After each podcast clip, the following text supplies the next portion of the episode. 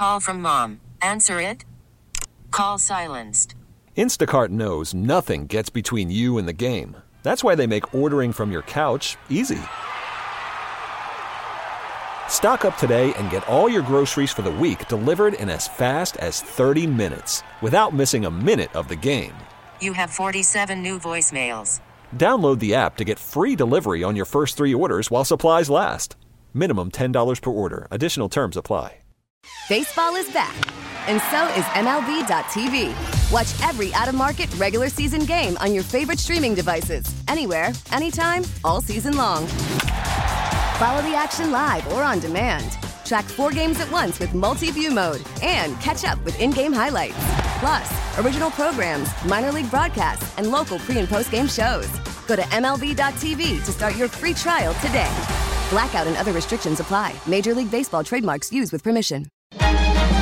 Local people, local stories. From K Y W News Radio, this is the All Local. From the K Y W News Radio studios, I'm Matt Leon. Here's what's happening.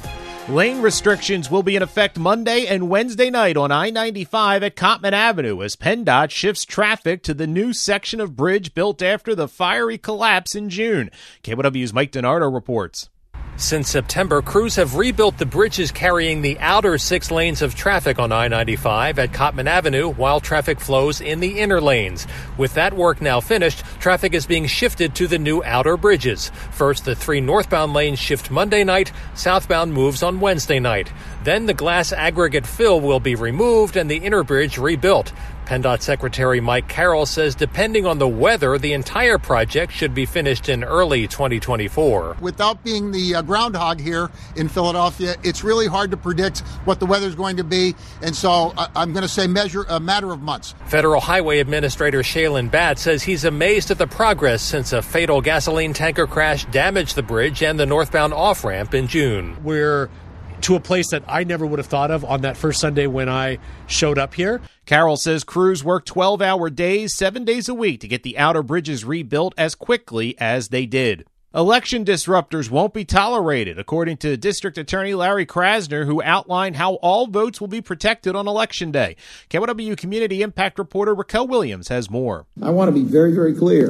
Every vote will be protected. Every vote will be counted. D A Larry Krasner says there will be no less than forty assistant district attorneys and D A detectives on call to investigate polling location complaints and infractions. They will be on the job from before seven o'clock in the morning until after eight o'clock in the evening doing that work. The preparation for this has involved and will continue to involve close contact with the F B I, close contact with the Philadelphia Police Department. He warned that if there are any threats of violence on Election Day, people should not hesitate to call nine one one, along with the D A O's Election Protection Task Force or the City Commissioner's Office at two one five, six eight six, VOTE.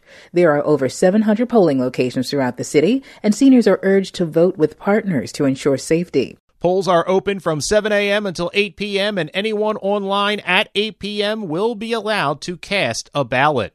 Monday was day one of the federal embezzlement trial for former Philadelphia labor leader and power broker John Dougherty. Prosecutors and defense attorneys presented conflicting views of the case in opening statements, and K Y W City Hall Bureau Chief Pat Loeb was there.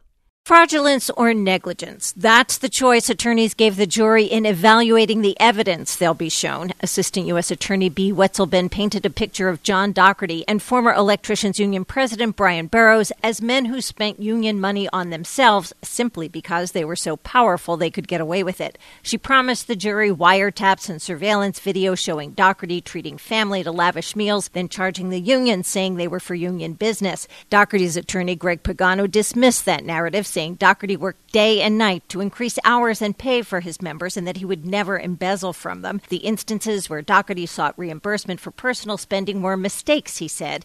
Burroughs' attorney said the thousands of wiretap calls and surveillance videos contain no evidence of theft, and the government is relying on a contractor who got caught defrauding the union and is testifying to keep himself out of jail. Officials in Delaware County are phasing out the pen and pad poll books used at polling places. As K Y W's Justin Udo tells us, more than a third of Delco precincts will use a digital method.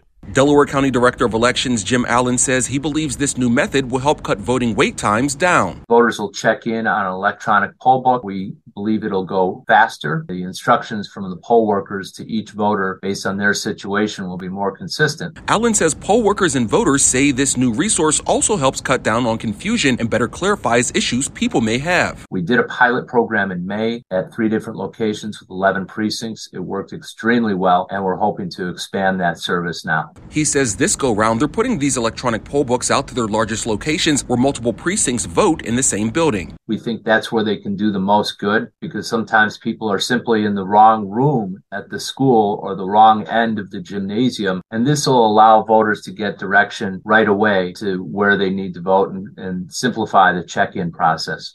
Allen says electronic poll books will be at a majority of voting sites by next year's presidential election. A ballot question in Moorestown asks if voters want to change a zoning rule to allow for arcade-style businesses to open at the mall. K Y W South Jersey reporter Mike Dougherty spoke with the mayor about what this means. A law from nineteen fifty-nine prohibits businesses that give prizes for games of chance, similar to Chuck E. Cheese or Dave and Buster's. Morristown Mayor Nicole Gillespie says the owner of the mall has several big vacancies, and this ballot question, if approved, would allow for a new tenant. A business like this that is geared towards families would really draw in a lot of people to the mall who would then hopefully, you know, spend some time shopping, perhaps go have them see a movie while they're there. So we think this is an important piece of revitalizing that mall.